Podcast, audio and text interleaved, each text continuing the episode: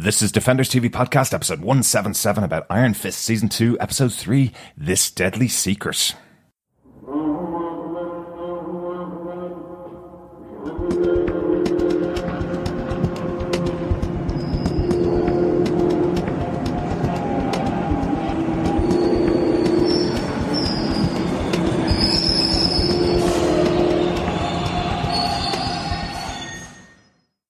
Welcome back, fellow defenders, to this episode of Defenders TV Podcast, episode 177, where we're talking about Iron Fist 203, This Deadly Secret. I'm one of your hosts, Derek. Hello there, fellow defenders. I am one of your other hosts, John. And unfortunately, Chris can't be with us for this particular episode. It does happen, unfortunately. Life gets in the way. Chris is uh, moving house at the moment, so unfortunately can't join us for this particular podcast. Yes, Chris is off building his very own Kunlun um, in Dublin. Yes. Yeah, yeah. So, but he will be back with us for a later episode later on in the season. So, we're going to talk about this episode in full spoiler filled detail, obviously. And again, we are recording in advance of the episodes being released, so hopefully we're going to get some feedback in, which will drop in at the end of the episode. But at the moment, it, we're watching it ahead of time, so we don't actually know what the reaction of most people is to the season. But we've been enjoying the second season of Iron Fist so far. Yes, uh, really enjoying the the pacing on this, loving the vibe. Um, yeah, that centering of the dojo and Colleen and Danny's life around Chinatown, I think has really, really worked, to be honest. Um, I'm really enjoying that. So we really want to hear your thoughts on this so you can get in contact with us over on our website at defenderstvpodcast.com. Uh, you can leave uh, an email at feedback at defenderstvpodcast.com. Join our Facebook group over at facebook.com forward slash groups forward slash Defenders TV podcast, and you can leave voicemail on our website up to 90 seconds of your thoughts. And we really look forward to hearing your views, thoughts, discussion points on all things to do with season two Iron Fist. Absolutely. And if you want to make sure that you get our episodes as they come out, you can subscribe over on the website, as John said, on defenderstvpodcast.com on any good or evil podcast catcher. Yeah, I think with that, let's get on with the episode details. Derek. Mm-hmm. What do you have for us? Yeah, as we've been talking about on the previous episodes, this title for this episode, This Deadly Secret, was also taken from a comic book. Uh, It was taken from issue number 99 of Power Man and Iron Fist, which is an issue from 1993 written by Kurt Busiek. Um, and along with the main cast of Danny, Colleen, and Misty and Luke, this issue featured appearances from some major characters that we've seen in some of the TV shows before. It had Rafael Scarfe in there, had DW, one of your favourite characters. Yes. DW Griffith in the comic books, and had Shades in there as well, and Comanche. So lots of characters that we've seen over on Luke Cage. Unfortunately, if this was an adaptation of that book, some of those characters aren't alive anymore to be able to appear in the episode. Yes, they won't be able to feature in any crossover because they have literally in Luke Cage crossed over to the other side. Unfortunately. Yes. Yes. But on with the rest of the episode details. This episode was written by Tatiana Suarez Pico. Uh, she was a staff writer on the show Parenthood and also wrote an episode of the show A Series of Unfortunate Events, a TV show on Netflix as well. But this is her first time over in the Marvel Universe as well. So welcome on board, Tatiana. And the episode was directed by Toa Fraser. Uh, he has directed a fair few great TV shows, including an episode of Penny Dreadful, John. I love that show. Mm-hmm. Absolutely love that show. It's now gone. It's three seasons. I would definitely recommend if you love all those creatures from the Victorian period, vampires, werewolves, Frankenstein, then definitely check out Penny Dreadful. Uh, really good TV show. Uh, Highly recommended from me. Yeah, and they've tapped a few directors from uh, from Penny Dreadful for a, a couple of the Marvel shows in the past. Uh, Toa is also confirmed as a director for an episode of Daredevil season three, which hopefully will be coming up later this year as well. So, Excellent, yeah, excellent look stuff. that. John, do you want to tell us what that gave us with your synopsis for the episode? Sure. With seemingly no end in sight to the gang warfare in Chinatown, Danny Rand's promise to Matt Murdock to protect his city leaves him increasingly absent from the dojo.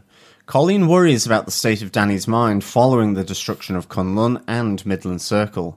Meanwhile, Ward Meachum's state of mind fares no better as he tries to discover who informed his sister, Joy, that he is in recovery. Still unsettled, Ward goes to talk to Danny, where he tells him that Davos and Joy are partners, and Ward suggests a dinner invite to the dojo so they can learn more about this unexpected relationship.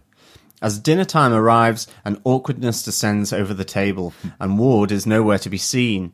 With meatballs being pushed around the plates, Colleen calls out the pretense that exists between these former friends, and as grievances are aired, the tension is ramped up as Joy learns that the idea came from Ward himself. Davos and Joy leave the tense dinner, but only after Davos spots the surveillance photos of Danny Rand, and they both head to confront a familiar face with a different demeanour who they have commissioned to track Danny Rand. With Davos and Joy gone, Colleen and Danny go to protect Mrs. Yang at the parley. As they arrive, there is no sign of her husband, Mr. Yang. Yeah, definitely keeping the fate of Mr. Yang from the end of episode two under wraps in this episode. We don't see much about him at all. We just know that he's kind of off the table. Uh, they don't mention whether he's dead or alive. Yeah, exactly. I mean, I kind of assumed that that move that Davos made kind of effectively exploded his heart or yeah, something yeah. like that. So, um, yeah, it's interesting. I'm still kind of assuming he's dead, to be honest, but mm-hmm. uh, maybe he's not because we haven't really had any confirmation of that. Um, I think Mrs. Yang really just refers to the fact that he can't make it. Uh, but obviously, maybe trying to protect uh, the strength uh, of the Hatchet gang. Yes, yeah, I think she's trying to put some pieces into place. I think she says that he had to go away on business, is what the way she's covering it up anyway. So perhaps she's just hiding this fact until people have accepted her as the leader of the Hatchet gang now. But very interesting because the character went from being effectively a card playing elite woman of m- much riches to possibly the new leader of the Hatchet Gang over the course of you know one episode. So quite interesting. Yeah, it'd be really cool. I think uh, though, let's get into our top five points, our spoiler filled five points, mm-hmm. and our first point is the spirit of Matt Murdock. It still hangs heavy, really, here over uh, Danny Rand. Yeah. Um, and uh, it's kind of really interesting because it's almost like we just see a few little chinks between uh, Colleen and Danny. And I don't mean that that is going to sort of spell the end uh, to them, but I, it's kind of realistic points of friction between these two people that yeah. are a couple uh, because she's waking up alone. He is coming in very early in the morning, mm-hmm. um, you know, covered in blood. And she's really trying to ask him, you know, are you okay? Because you're not spending time at the dojo, you're not sleeping, you're going out, you're using this um, Iron Fist. I mean, I think she goes, "How many times did you light it up?" Yeah, you know, and I think there's a real worry from Colleen that you know what is Danny's kind of mindset at this moment in time, mm-hmm. given what Matt Murdock asked him to do, given the arrival of Davos back into his life and Joy, uh, plus then um, the Midland Circle destruction as well. So there's a lot playing on Danny's mind here, and you know, it does lead to a, an awkwardness between Danny and Colleen where he tries to deflect. I really liked how this big event from Defenders, you know, is still leaking into Iron Fist season two here, uh-huh. and between Danny and Colleen. So this was uh, this was really good. I thought. Yeah, yeah, and as we talked about on Luke Cage, it's nice to see these kind of pieces from Defenders bleeding into this new season.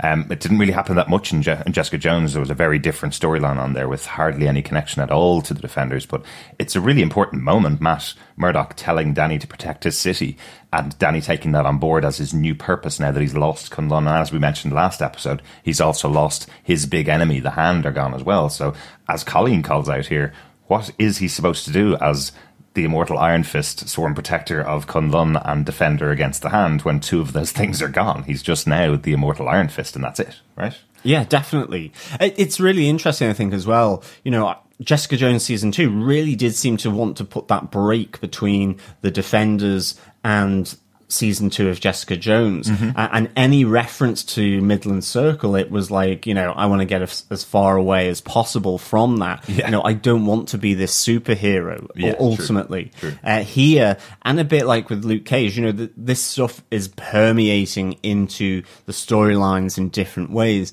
and I, I quite like um, how that is being done. And I think you would expect definitely that Iron Fist, given that he was so central to the Defenders and the plans of the hand, would have this sort of greater connection, I think, Yeah. to uh, the defenders. Uh, really, really good. Uh, but I think Colleen has her own little thing going on here at the moment. And, you know, that's moving along pretty slowly Yeah. here. This investigation uh, into Frank Choi's shop and, and this uh, box with the comb and the brush from her childhood. Um, we're seeing reference to this in each of the episodes, but at the moment, it, it's not really moving along very quickly and there's an air of mystery still around Frank Choi. Where is he? Um, and what this box is all about with that inlay of the Colleen Wing family crest. Yeah.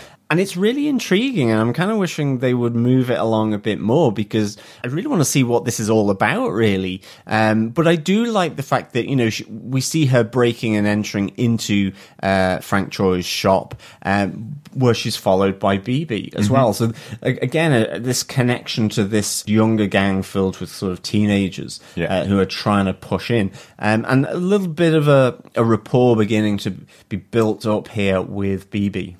Yeah, well, money talks, as, as Yeah, absolutely. Uh, you know, it's quite interesting. We see Colleen obviously reaching out again to him, trying to tell him, you know, we have ways of helping you. This is what I do in my normal life is is setting kids up like you with jobs and food and accommodation and come next time you're following me follow me to this place where we can help you out kind of thing. But yeah john much like you're saying about this idea of colleen's investigation i'm wondering is there something behind it? It does seem to be going a bit slower and i'm wondering is it because she's a bit scared of what she might find so she's not following the leads as quickly without a little push from danny into looking into it? Um, it feels like she's kind of going to danny he's fighting this stuff and she doesn't want to get into something that will that will consume her mind because she's got so much other stuff on and she's also trying to protect Danny. So is she going to be going down the same kind of path as Danny if she investigates this thing too far? Yeah, she's frightened as to what she might find, or maybe she has an inkling as to what it could be. it could be. Yeah, Yeah, and and what she might find and how that will impact her, and maybe she doesn't really want to uh, continue down that path. Yeah. um, and so she's doing it very tentatively. However, we do see her here find a fairly big clue for her and about maybe what's happened to Frank Choi in Maybe. the form of this ledger. Yeah. Um, so that's kind of sellotaped to the underneath of, of his throne. Yeah, yeah, of his favorite chair. That's Yeah. right. But she can't translate it as we as we hear. So it's a very it's a clue we think, and she thinks, but we don't see what it is and where it's going. So again, this stuff isn't on the screen about whether she's scared about what she might find, but it feels like there's something there that may come out later, later on in some of the other episodes because she does feel a little bit resistant or a little bit slow in following up uh, these moments. But when she does, when she follows them up, she goes hell for leather at it. She breaks into the shop of Frank Choi. You know that is uh, that is a big big move. uh, from Colleen. So um, so interesting. It's something that we need to keep an eye on for the future episodes. Yeah, I still think it's a bit Mother Craney, to be honest, with that uh, sigil or that that family uh, emblem uh, there. So I'm still holding to that theory anyway. Cool. But on to point two. Yes. the recovery of Ward Meachum. Yeah, kind of recovery. Yeah, exactly.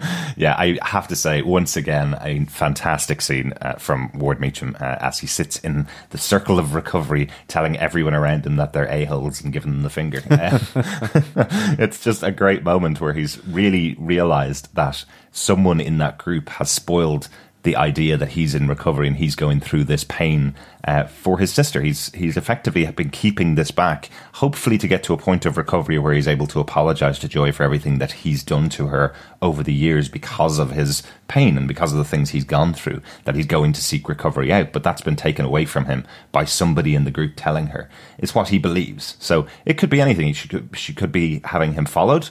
Um, we see that she's done that in this episode with Danny. So Yep. uh, possibly he that's how it's been found out. But he's calling out every other member of the group as being somebody that could have turned him in.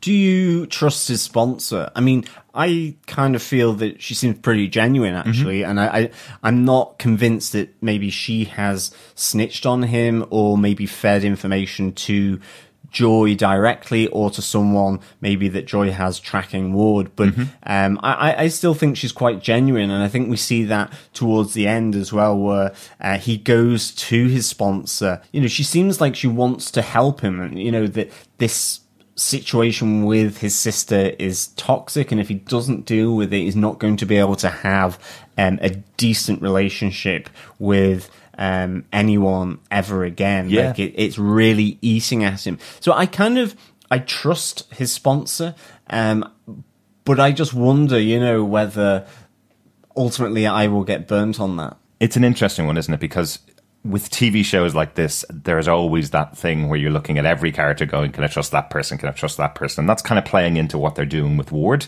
in this episode. He doesn't know whether you can trust these people. He's only just met them in recovery. But in the real world, Narcotics Anonymous, this whole 12 step program or 10 step program that we hear about in Alcoholics Anonymous and Narcotics Anonymous, one of those steps is you taking ownership and apologizing to the people that you've hurt. It is your your responsibility as the person going through this treatment or this recovery. So the idea that she would take that step away from him, Yeah. because it is a step that you're supposed to go through yourself. The idea that she would take that away from him feels wrong. It feels like something that wouldn't happen in the real world unless she's an absolutely terrible sponsor. Which I suppose by sleeping with Ward, she's not that great of a sponsor. he is going through recovery and she's given him a completely different way around it or a way to avoid going through the recovery. So I'm not sure. I know what you mean. And, and yeah, that, that, there's definitely a question over her, but I do love that we see that wonderful hair reward at play in this episode when he's calling out everybody in the room uh, for possibly betraying him. You see that Ward hair where it's all completely a bit of a mess because he's going through problems. yeah, he's he's looking pretty rough here in this episode, and I think the hair definitely gives it away. Um, like after confronting his recovery group uh, in Narcotics Anonymous or Alcoholics Anonymous, uh, he heads over to the dojo to talk.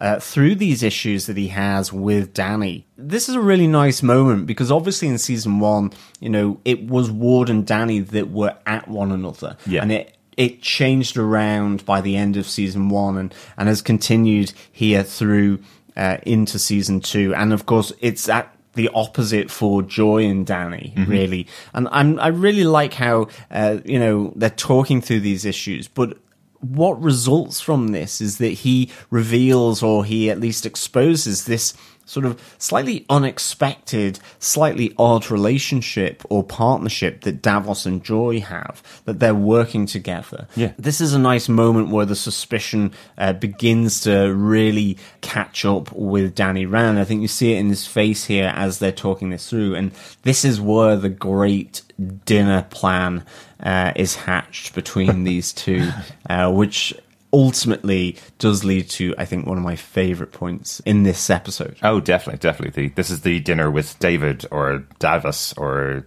Davos, is it? Something like that? You mean Davos? I love that he's being called David by everybody Yeah, in New York. Is he going to rename himself that? Is this, was this possibly a thing from comic books that when Davos went into hiding, he used another personality called David at some point? Is this a reference like that it. I'm missing from the comics? But it is quite interesting seeing Ward and Danny interact in this way again and seeing their friendship. You know, they have a bit of a, a bit of a joke with each other, and it's nice to see the two of them reacting that way to each other after what we saw in season one, where they were at each other's throats for the beginning of the season. So it's nice to see that go on. But yeah, we do see that this dinner does take place, but Ward doesn't attend because again, we're seeing how broken a man he is, that he can't stand up for the things that he's done in the past and he doesn't want to face up to them. So as you say, his sponsor telling him that if he doesn't fix this relationship with his sister, then that's it. He'll never be able to Yeah. fix anything again. So hopefully he does because we like Ward. Absolutely. I think another little aside here is in, in terms of Joy and Davos, you know, we do see Joy talking with Sophia Rios. It further sort of opens up more of what Joy is trying to do here, where she's trying to partner with Sophia Rios, who's an ex-Rand uh, R&D person, so that she can work with her on some of the divested patents that she's gotten uh, in this portfolio. Yeah. Uh, so this is this is kind of a nice little uh, side as well. You see something a bit more. Uh, you know, is this to compete directly with Rand Enterprises? You know, these patents. We heard in the last episode that Ward is really suspicious that yes, some of these patents are absolute trash, but mm-hmm. within those we need to go sift through them because there could be something that is trying to be hidden by by Joy here. Oh, so, definitely, yeah. yeah. This is this is a nice little development here, just on on this side. Yeah, Yeah, and I know we don't know anything about the patent that she's talking about. There's one specific patent that she says that she's taken and that it will change the world economy when it's implemented because she believes that Sophia can get this done. She says there's a warehouse out there that's ready and waiting to manufacture whatever this thing is, but we don't know much about it. So it's just again something to keep an eye on for Joy's story is what exactly it is that she's creating. So that's going to be quite interesting to see. Uh, good aside though, John. But if you do want to know what it is, you have to sign an NDA apparently apparently, because we have dinner at the dojo. Yes, point three. Point three, yes. Um, th- this was fantastic for me. I loved so many different aspects of it. I mean, just the general level of tension and awkward glances. So good. Um, you know, between Davos and Colleen, between Colleen and Joy, between Danny and and Joy. It was just fantastic to mm-hmm. see this where Joy is being a little bit snidey with Colleen, who, who's in the kitchen preparing the meal. Danny's out back with Davos, um, grilling the meatballs over a barbecue. Mm-hmm. Um, you know, I, I love the fact that we see the spaghetti trick. Um, does it stick? And, and like Joy's kind of, what's all that about? And then she goes, I wouldn't take you for the domestic type. As Colleen goes, I'm not, and does a real nifty flick of the knife mm-hmm. and, and sticks it into the chopping board. I love the fact that Colleen is just so strong. Yeah. It's such a strong personality because she challenges everything. She won't let things uh, go when she's effectively being sort of uh, put down by Joy here. Mm-hmm. Uh, I mean, you don't even know that the compliments that Joy gives when she comes into the dojo that she means them, mm-hmm. that it's in any way sincere. Um, so this whole um, evening dinner uh, and the awkwardness that it throws up. Um, is just fantastic for me. I, I, loved it. I really, really did like it. It's really good fun, isn't it? Because effectively, Joy's trying to fill silence that's in the room. There's yeah. that silence of they arrive in, they shake hands, they give each other kisses and say, welcome, and then nothing is said by anybody until Joy with her hilarious moment going, Your place is great. It's a great neighborhood, really. I don't ever come this far east, which just sounds so offensive to Chinatown at all, you know? Yeah. Uh, Colleen takes it instantly. I love Colleen talking to Danny later on, going, If she makes one more domestic crack about me, I'm going to deck her. yeah. She's not uh, making friends with Colleen at all. But Colleen is the one that actually kind of changes the vibe in the room when she kind of says to everybody, Look, let's drop all this crap and talk about our real feelings here. That's the only reason Danny's invited you over is to see if we can salvage the relationship between the four of us. And all of us need to talk about our issues, put them on the table. And it doesn't go well at all. No, not at all. I mean, in, in fairness, you know, I agree. It's what needed to be done. Mm-hmm. Colleen has absolutely the, the right way forward here because everyone is tiptoeing around that elephant in the room. Yeah. But I think ultimately, you know, Danny does get a bit of um, a bit of truth from Joy. it, it is a really interesting uh, notion, and I, I'm still not entirely sure whether I've bought into it. I can get the fact that Joy is angry at uh, Ward and Danny for mm-hmm. keeping what they did secret from her. However, is it not actually her father's fault, you know, fundamentally, uh, in that he told Ward never to tell Joy, mm-hmm. at least not until he was ready or it was the right time. And obviously, Danny didn't know about it until he had arrived back in, in, in town. So I do understand Joy's anger at the two of them. I'm not entirely sure I fully understand the depth of that anger to the point where maybe she's looking to destroy their life. But then, you know, she really did get a rough end uh, of the deal with um, Harold Meachum in, yeah. in, season one. So there's just sometimes I get a little niggle as to why the depth of her anger is so focused on, on these two when I think it's ultimately her father's fault. Yeah, I understand that, but actually, I don't think they were ever given the chance to explain to her exactly what they meant. And I like that Joy isn't saying, I hate you, Danny, here. She's covering it up slightly. She's saying, I hate everything that happened since you came back in my life, Danny is kind of yeah, the way she's no, it, saying. that's a good way of yeah of Yeah. describing it. Definitely. But I think I do think Ward is a little bit more at fault than Danny because he kept the whole thing secret for 15 years. Oh, And absolutely, And that's yeah. what drove him to the drugs, and that's what drove him into this situation because his father still had control of the company and just working through Ward the whole time. Effectively, every big decision that was made in the company was actually made by the father, not by Ward. And fellow defenders, if you don't remember exactly what it was that was said in season one, what was said to her father was if anybody else finds out about this other than Ward, we will kill them. So when Danny says to Joy that we were trying to protect you, and she says, Well, I can protect myself, well, actually, the full force of the hand would have come down Yeah. and killed her if they had told her about it. That's what the threat was to Harold and Ward Meachum. Yeah, no, absolutely. I, I can definitely see why she is angry. I can see why she is doing what she's doing, maybe partnering with, with Davos. Although I think their explanation to Colleen and, and uh, Danny in the dojo is so sketchy. This idea that they bumped into one another in Paris. You know, he heard Madame Meachum wafting over the air around a, a Parisian cafe.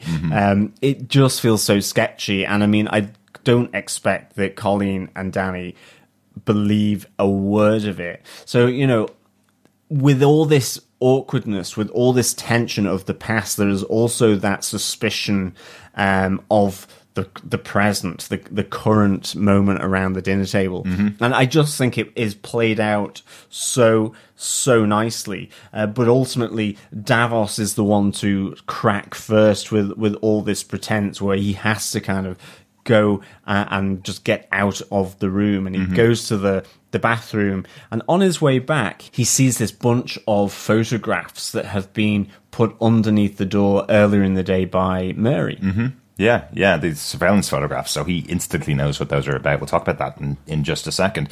Um, it's interesting that Davos has the first crack at Colleen as well. He criticizes her for the fact that she didn't take the opportunity to kill Bakuto, the former hand member that was her uh, former teacher.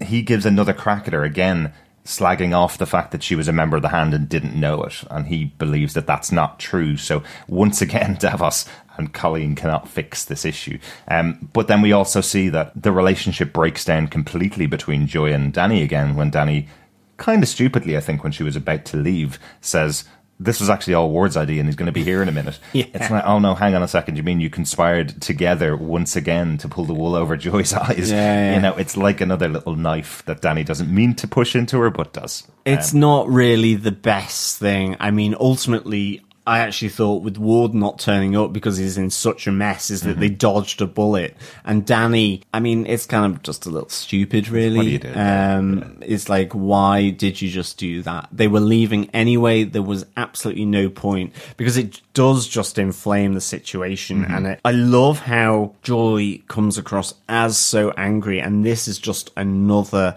uh, nail in that coffin. Yeah. Uh, furthering her motivation to carry out this plan. So, uh, really, really good. Uh, and it, it has that real implication because I think moving on to point four, you know, these photos that cause Davos to really kind of go, we need to get out of here. They're onto something because these photos were commissioned by Joy and Davos for a Miss Walker. Yes. Uh, who is uh, tracking and doing surveillance on Danny Rand. Yeah. Um, and of course, I love it because, you know, we see this different side of Mary. Yes. Um, Mary and Miss Walker. These two people um, within the same body. And I just. I think what goes down in Mary's apartment is just fantastic. Where this other side of her, this other person that she becomes through the dissociative disorder, Mm-hmm. stands up to Davos in such a good way with the two katanas Oh, yeah. um, around his neck, um, where she's like, I'll sort this. You know, she is, this is the confident, uh, side of her, um, the person that is highly skilled, highly trained, doing what she's doing. Um, whereas the other Mary who put these photos under the door at the dojo, you know, Danny runs after her, is kind of a bit more bumbling. Oh, yeah. Um, you know, more nervous, more skittish. Um, here we see someone who is very calm, very collected, despite being challenged by both Joy and Davos says, I'm still in control. This can be um, rectified. There isn't an issue. You know, maybe um, Miss Walker needed to leave a few more post-it notes to Mary. Maybe, maybe. I love that there's this internal conflict between the, the, Mary and Walker side. And also, can I just say, I'm so happy they made this choice of it not being a mystery who Walker was for more than this episode. That it was mentioned at the start by Mary that Walker is the one taking these photographs. And at the end of the episode, you find out that Walker is Mary Walker. Because in the comic books, the character of Typhoid Mary is Mary Walker. So yeah. we knew, I think you even actually said it yeah. by mistake in the first episode. You said her name was Mary Walker uh, because that's the character name. That's, that's the yeah. title of the character. So I'm glad it wasn't kept as something that it was a mystery for an episode, even because it doesn't need to be. It doesn't need to no, be. Exactly. Absolutely. But yes. The, the mystery just has to be with Colleen uh, and Danny, and Danny as exactly. to this Mary in their life. Yeah. At the moment, they have not met Miss Walker. Yeah. Um, and certainly not that they know. There may have been a moment where Miss Walker came out in the dojo, uh, but the running water soon put paid to, to that. So, yeah, I mean, that's where the mystery needs to be, and the audience needs to be viewing that uh, for sure. Exactly, exactly. One other thing I really liked about this scene in Mary's apartment, uh, where we have Davos striking back against Mary after he gets the katanas to her neck, and you just see a reaction from Joy once again, kind of that moment of realization of how aggressive Davos can be. Yeah. Um, it's it feels like she's partnered with Davos. She knows what his goal is, and she's joining him on that path. But there are those flashes with him of the kind of violent nature that he has underneath the surface, where Joy's not in control of Davos. They are partnering together. That whole pretense that was there at the dinner, for example, that didn't last very long. Joy tried to make it so that Danny would think they were all friends and then would stop investigating. That was the whole purpose on her side of going to the dinner. But Davos couldn't hold up that pretense for more than about 15 minutes, 20 minutes. Yeah, absolutely. Davos absolutely wears his fanatical heart on his sleeve. Mm-hmm. Uh, he finds it really tough to hide his truth and, and his feelings here. Yeah. Um, so yeah, I mean, Joy has a lot of management to do with that guy, to be honest. Yeah, definitely, definitely. But that's it for the different side of Mary. Um, I again have to say Alice Eve is playing a great role oh, here. fantastic! The two completely different characters that we see from the start and end of this episode. So hopefully, we're going to get to see a lot more of Typhoid Mary in the rest of the season. Really cool, really cool. Uh, let's get on to our final point. Point number five: the Dragon's Baton, or Mrs. Yang's parlay. Yeah, um, I'm really liking Mrs. Yang. Hmm. I love her bringing Danny and Colleen in to accompany her, to protect her uh, during this parlay with the Golden Tigers, um, the other Triad gang. I, I just think it's really, really good. I like the fact that she has stepped into her husband's role here. Yeah, yeah. You know, she shows this dragon's baton, which is the symbol of power within the Hatchets Triad. And I thought it was really, really good. Um, and I loved her use of the the hairpin as well, Oh, right right, at yeah. the end. Yeah. Um, again, there's a, there's a little bit of mystery as to you know where is Mister Yang? Is he dead? Is he trying to recover? Has he gone to Hong Kong? To what extent was that technique by Davos, you know, mortal um, and deadly? I hope he isn't taken off the table because I really like how bringing Danny and Colleen into this underworld and, and so personal. You know, they are there to protect the Hatchet, the leader of the Hatchet gang. Um, and it really feels almost on a par with Luke Cage suddenly being the head honcho in Harlem. They're- Right. You know, they're not afraid, like say Matt Murdock, to associate with people who are actually part of the problem. They're mm. like they're trying to fix it to some extent within, or they have some moderating influence on it. And I like that kind of relationship because sometimes it works and sometimes it doesn't. You know, in Yeah. this case. Danny has been able to uh, get them to parlay, but of course it all kind of goes sideways very quickly when they seem to see some action outside that looks like there is a trap being sprung by the Golden Tigers. Yeah, yeah, it's a really interesting one, isn't it? Because we don't actually see what that was, what that trap was. We see that Danny sees something outside. He questions a couple of the Golden Tigers with his fists, um, but, Yeah, none, yeah. but none of them tell him anything. Uh, none of them tell him that it was them that set something up, that this was supposed to take down Mrs. Mrs. Yang, and Mrs. Yang is spirited away by, by Colleen, I suppose. It's also quite interesting that Danny has his, his mask, has his, uh, his Iron Fist costume on as such. What I find interesting about that is because Mrs. Yang pulled up beside Danny and Colleen in the street and says to him, I know who you are. I know what you can do. So do the Golden Tigers. Can you accompany me to the parlay as my security at the parlay because of what you can do? And he puts the outfit on. it kind of feels like, well, if they all know who you are, why are you wearing the face mask, Danny?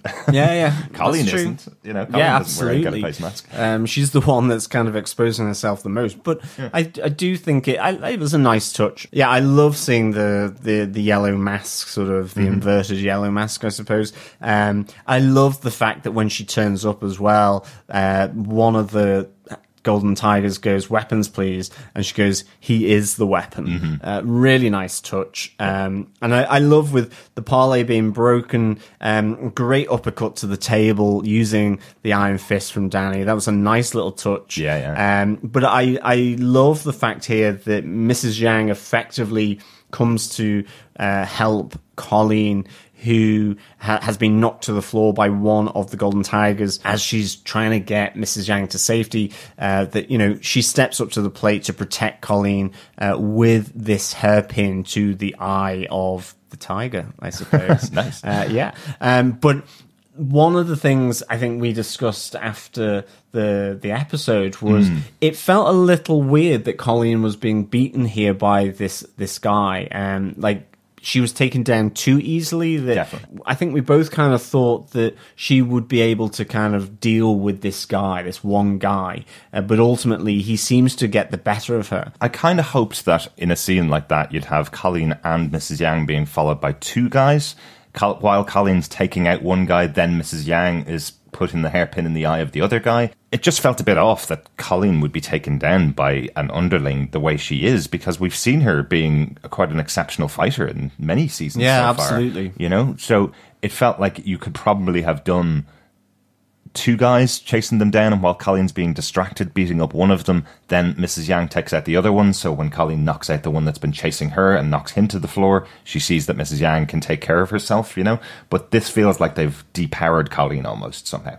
Yeah, it, it, did, and I mean, I was then trying to rationalize. Well, you know, maybe why was that? And I just thought, you know, she's tried not to get involved with fighting, with helping Danny, so maybe she's just slightly out of practice, or mm. you know, she's caught off balance. I'm glad that she was helped by Mrs. Yang, and again, I think for me, I'm really enjoying Mrs. Yang. I think she's been played really, really cool, and I love how the treatment of some of these minor characters who are essential to the plot or to uh, some of the the the larger characters in the series. You know, it, it's even like Ward's sponsor. I'm really enjoying her in that role. I think Yeah, she yeah. adds a lot towards dynamic, and and so it, I think it is absolute testament to this casting uh, that you get such a great little scene. Yeah, I was I was more than happy that Mrs. Yang uh, took her hairpin uh, and took out the golden tiger. Pretty brutal, pretty brutal.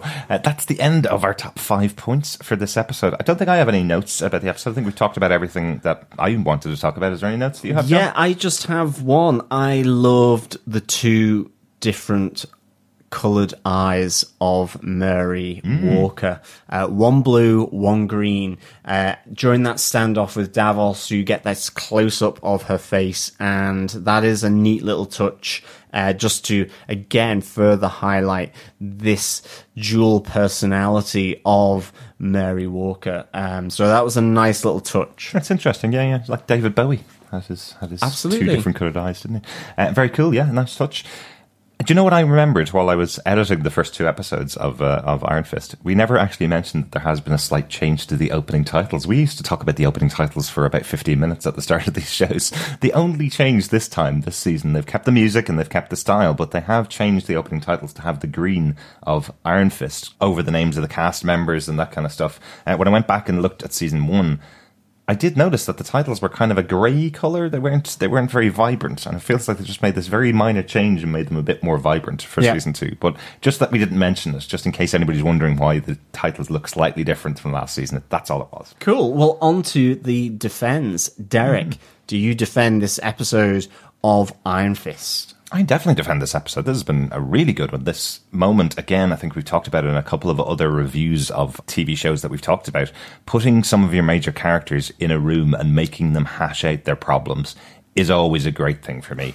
yeah. um, having Ward do that with a new character while everything else is going on with Danny and Joy and Colleen and Davos it always makes for a really exciting, interesting show to have those moments where you have them all kind of lay everything on the table and criticize each other. And this is no exception. This is really good. And once again, third episode in a row now, we've had another big fight sequence, including Danny Rand, showing how much this fight choreography has been done for this show. You know, no comic goes by really in Iron Fist's run for 20 or 30 years where there's no fight in there. So I'm glad they brought that into the TV show as well. So uh, overall, another great episode of Iron Fist and some very intriguing mysteries to get onto for the next episode. So overall, yeah, definitely defend this one.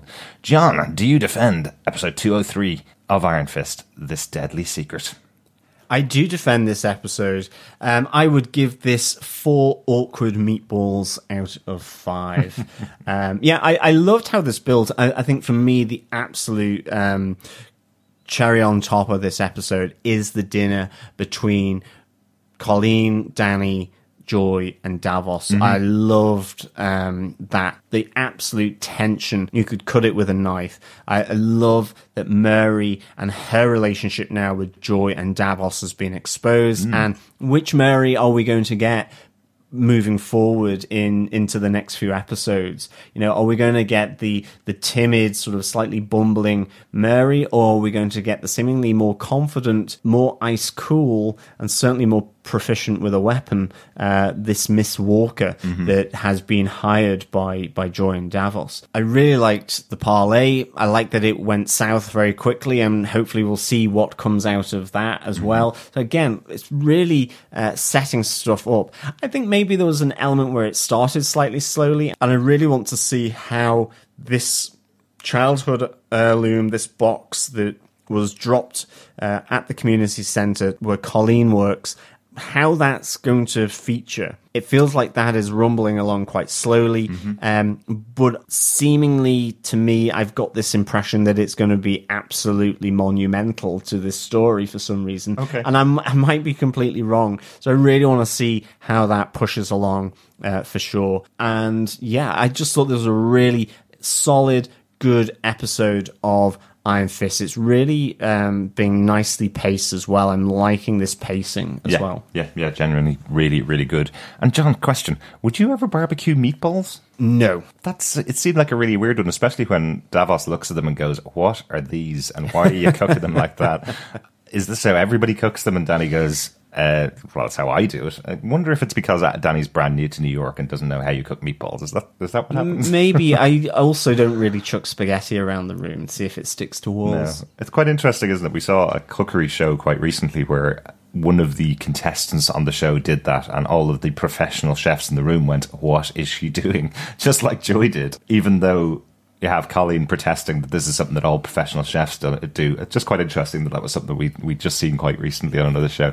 Anyway, that's it for this episode of Iron Fist. Hopefully, we'll have some feedback to drop in just here. But if you want to send in any feedback to us, just email us at feedback at defenderstvpodcast.com. Pop on over to our website, leave us a voicemail at defenderstvpodcast.com. Click the send voicemail button and it'll allow you to record up to 90 seconds of your thoughts. Or you can pop over to our Facebook group where we're putting up spoiler posts for each of the episodes of Iron Fist. Just go into the episode that you want to talk about, leave the feedback there, and that's over at facebook.com slash groups slash defenders podcast podcast.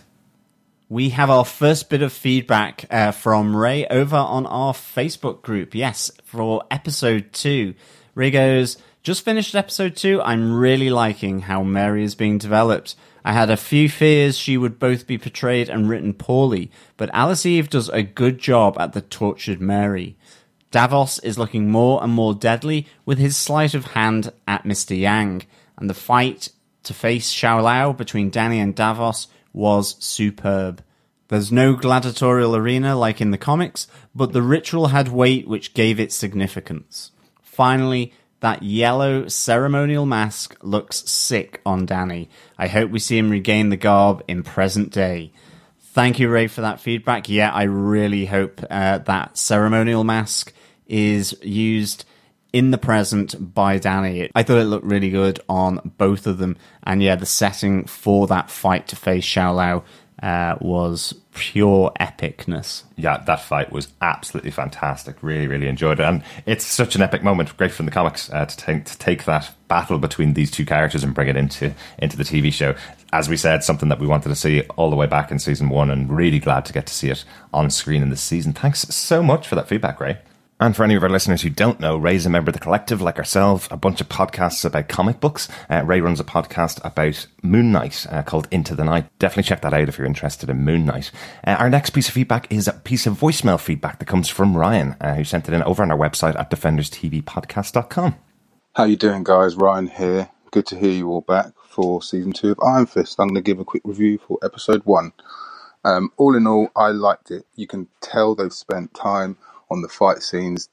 Finn Jones has definitely been practicing, and you can tell by the less cut uh, scenes in a fight scene. So we all know that they do that to hide up stuff, and uh, fair play, they've actually spent the time, and I think it was obviously widely said that they spent time doing that. Um, I like the fact that Danny's not dealing with the uh, Riot Enterprise side of things. He's kind of back on the streets, and he wants to kind of get to know the people and helping remove a company, although his boss would definitely not be happy with him the way he, you know what, blocked him and just stepped in the situation. But I've got a feeling that that's probably a character that we're going to see in later episodes. Uh, good to see Joy and Ward back. Don't know how Danny was so calm with Joy. I could definitely tell something was up there, and we were proved by that when she went to meet up with Davos later on in the episode. Uh, Davos' stories are going to be a bit interesting. See what happens. Hopefully, I think we're going to get a bit of a background. I only watched one trailer, by the way. I was stung by Jessica Jones, so I've only watched one trailer, and um, I have a feeling we might see some stuff to do with Davos. But all in all, good start to the season. Liking it so far. Loving your review, and speak to you soon, guys. Take care. Thanks so much for that, Ryan. Yeah, totally agree with you on the fight scenes for this season. I know uh, we always talked about it back in season one that unfortunately um, Finn Jones didn't get a huge amount of training time before season one started. I think it was somewhere in the region of about three weeks. So by the end of the season, he'd done about six or seven months of fight training. Whereas this time, he's had a couple of months of training these individual scenes. So it does really show through. Yeah, I mean, it, it really does. And I think it's a testament to the new fight coordinator that you know he's getting them to do the fights, so he's really ingraining it into them. Um, you know, in the same way as learning the lines, it, it's that repetition, and it and it really shows.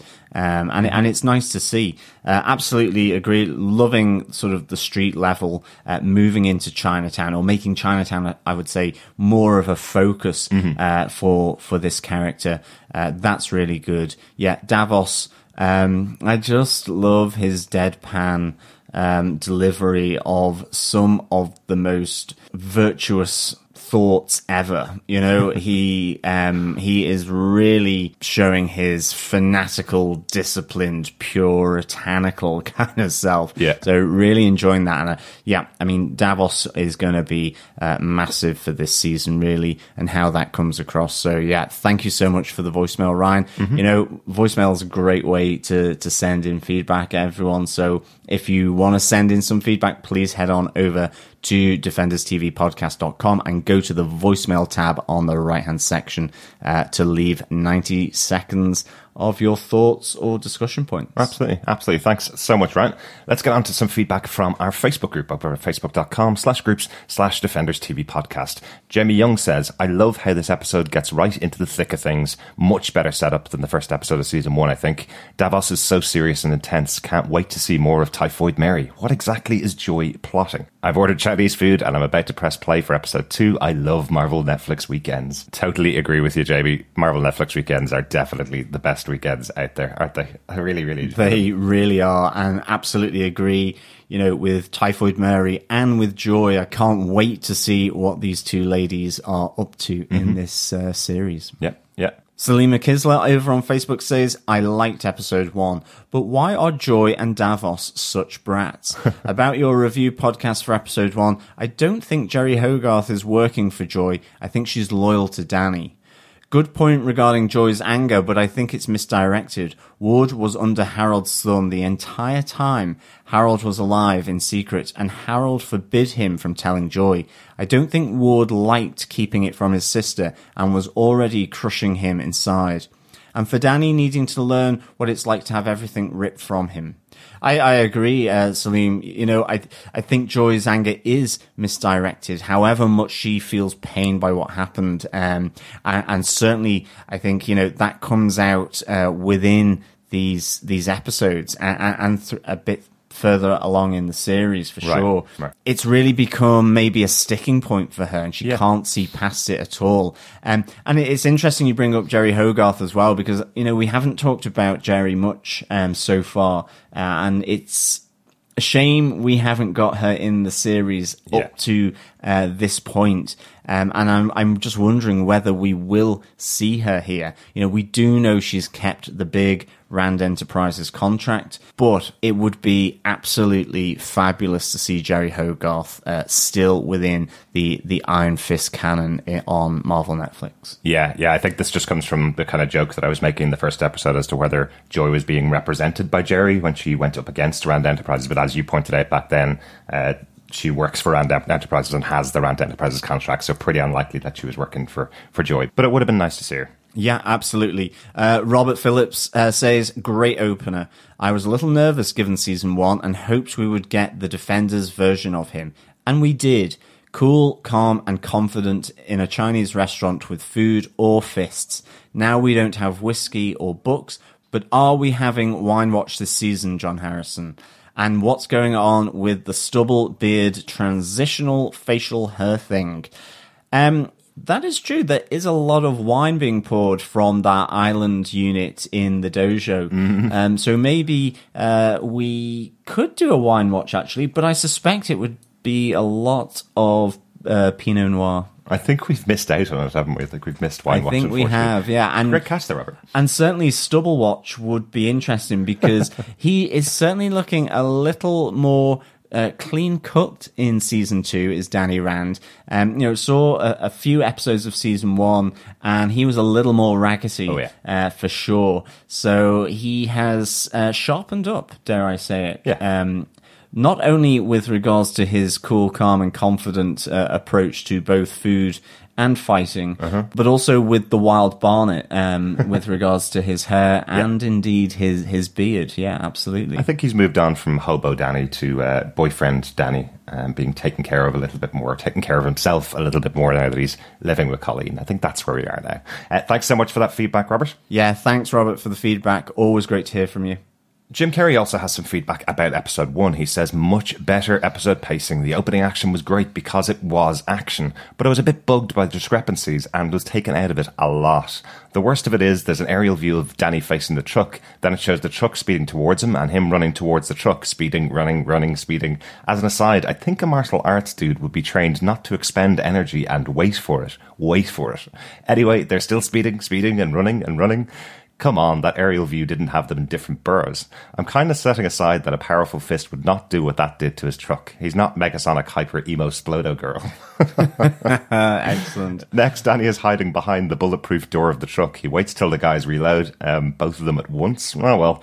Then he opens the metal door real fast on a guy who really had no reason to get closer to the door since Danny just peeked out. What does he have? Radar sense now? More curmudgeonly comments from me later, maybe, but I'm liking it after episode two so far, and since I don't know much about Mary, I'm intrigued by her.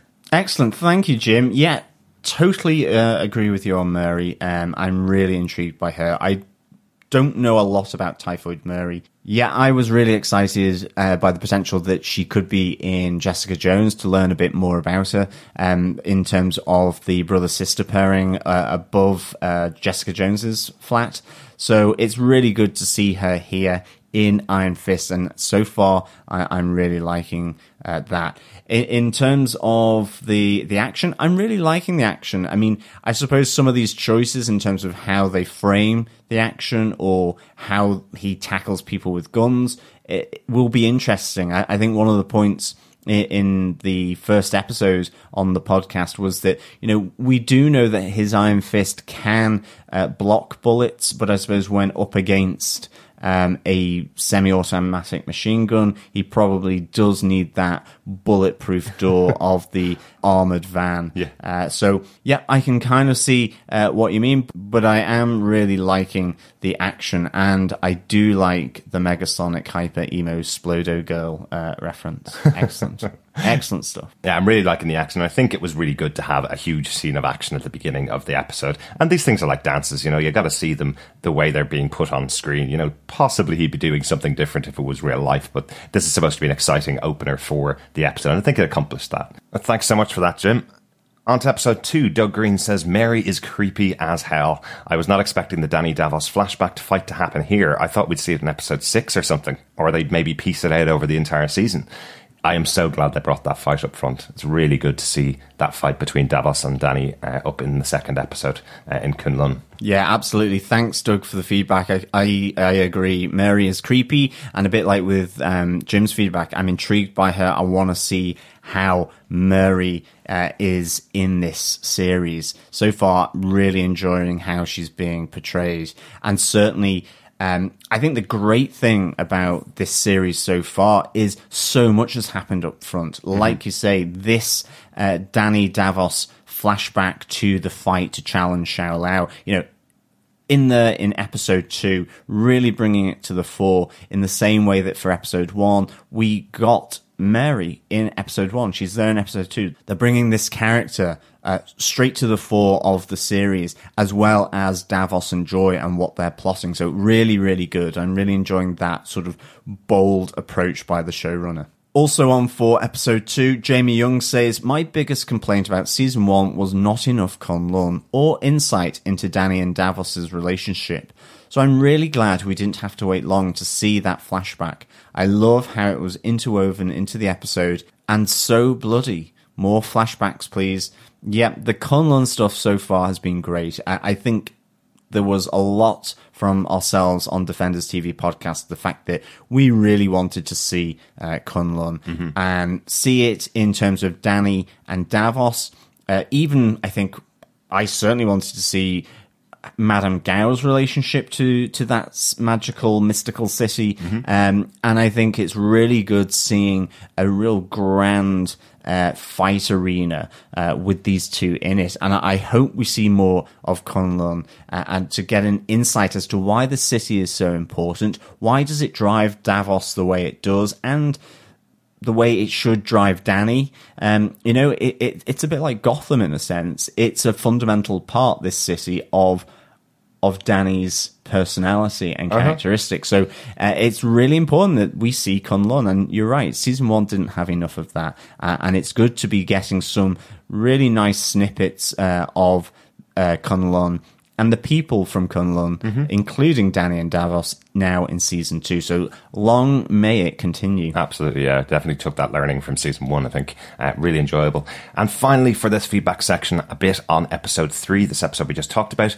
Uh, Jamie Young says, That was destined to be the most awkward dinner ever, and it didn't disappoint. I definitely understand Joy's pain and anger, but I really want to know what she's up to. She's coming across as powerful and dangerous, which is a stark contrast from her innocence and vulnerability in season one.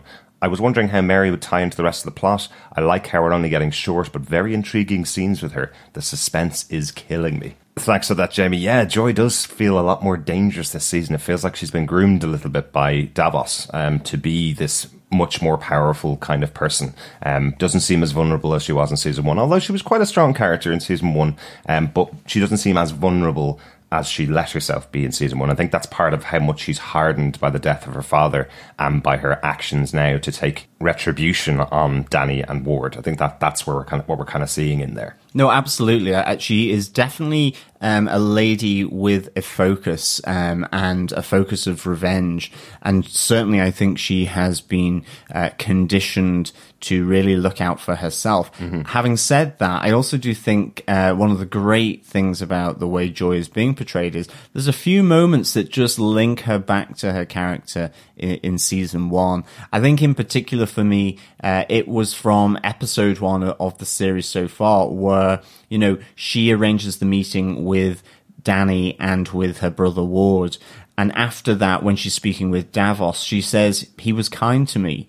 Um, you know, and Davos does think that maybe she, um, is reconsidering what they're going to do. Now she doesn't know. And, and I would say more of that will get explained, uh, later on in the series, but it's a nice little kind of touch point back to her relationship with Danny, which was very brotherly, sisterly, uh, much more so than with her biological brother Ward. Mm-hmm. So it, you know, it's a nice little touchback point, I think, for the character. Yeah, definitely. I wonder if we'll see any M and M's this season. Mm, indeed. That's the end of the feedback section. Thanks so much for all that feedback. As you can see, our fellow defenders are watching the episodes in all different ways over this weekend and probably will be over the course of the season.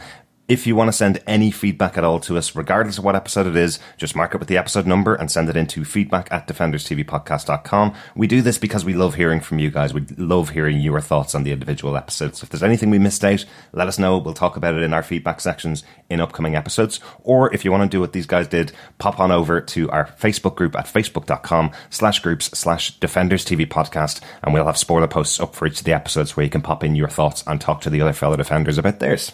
Yeah, absolutely. Thank you so much for all the feedback and keep it coming on in.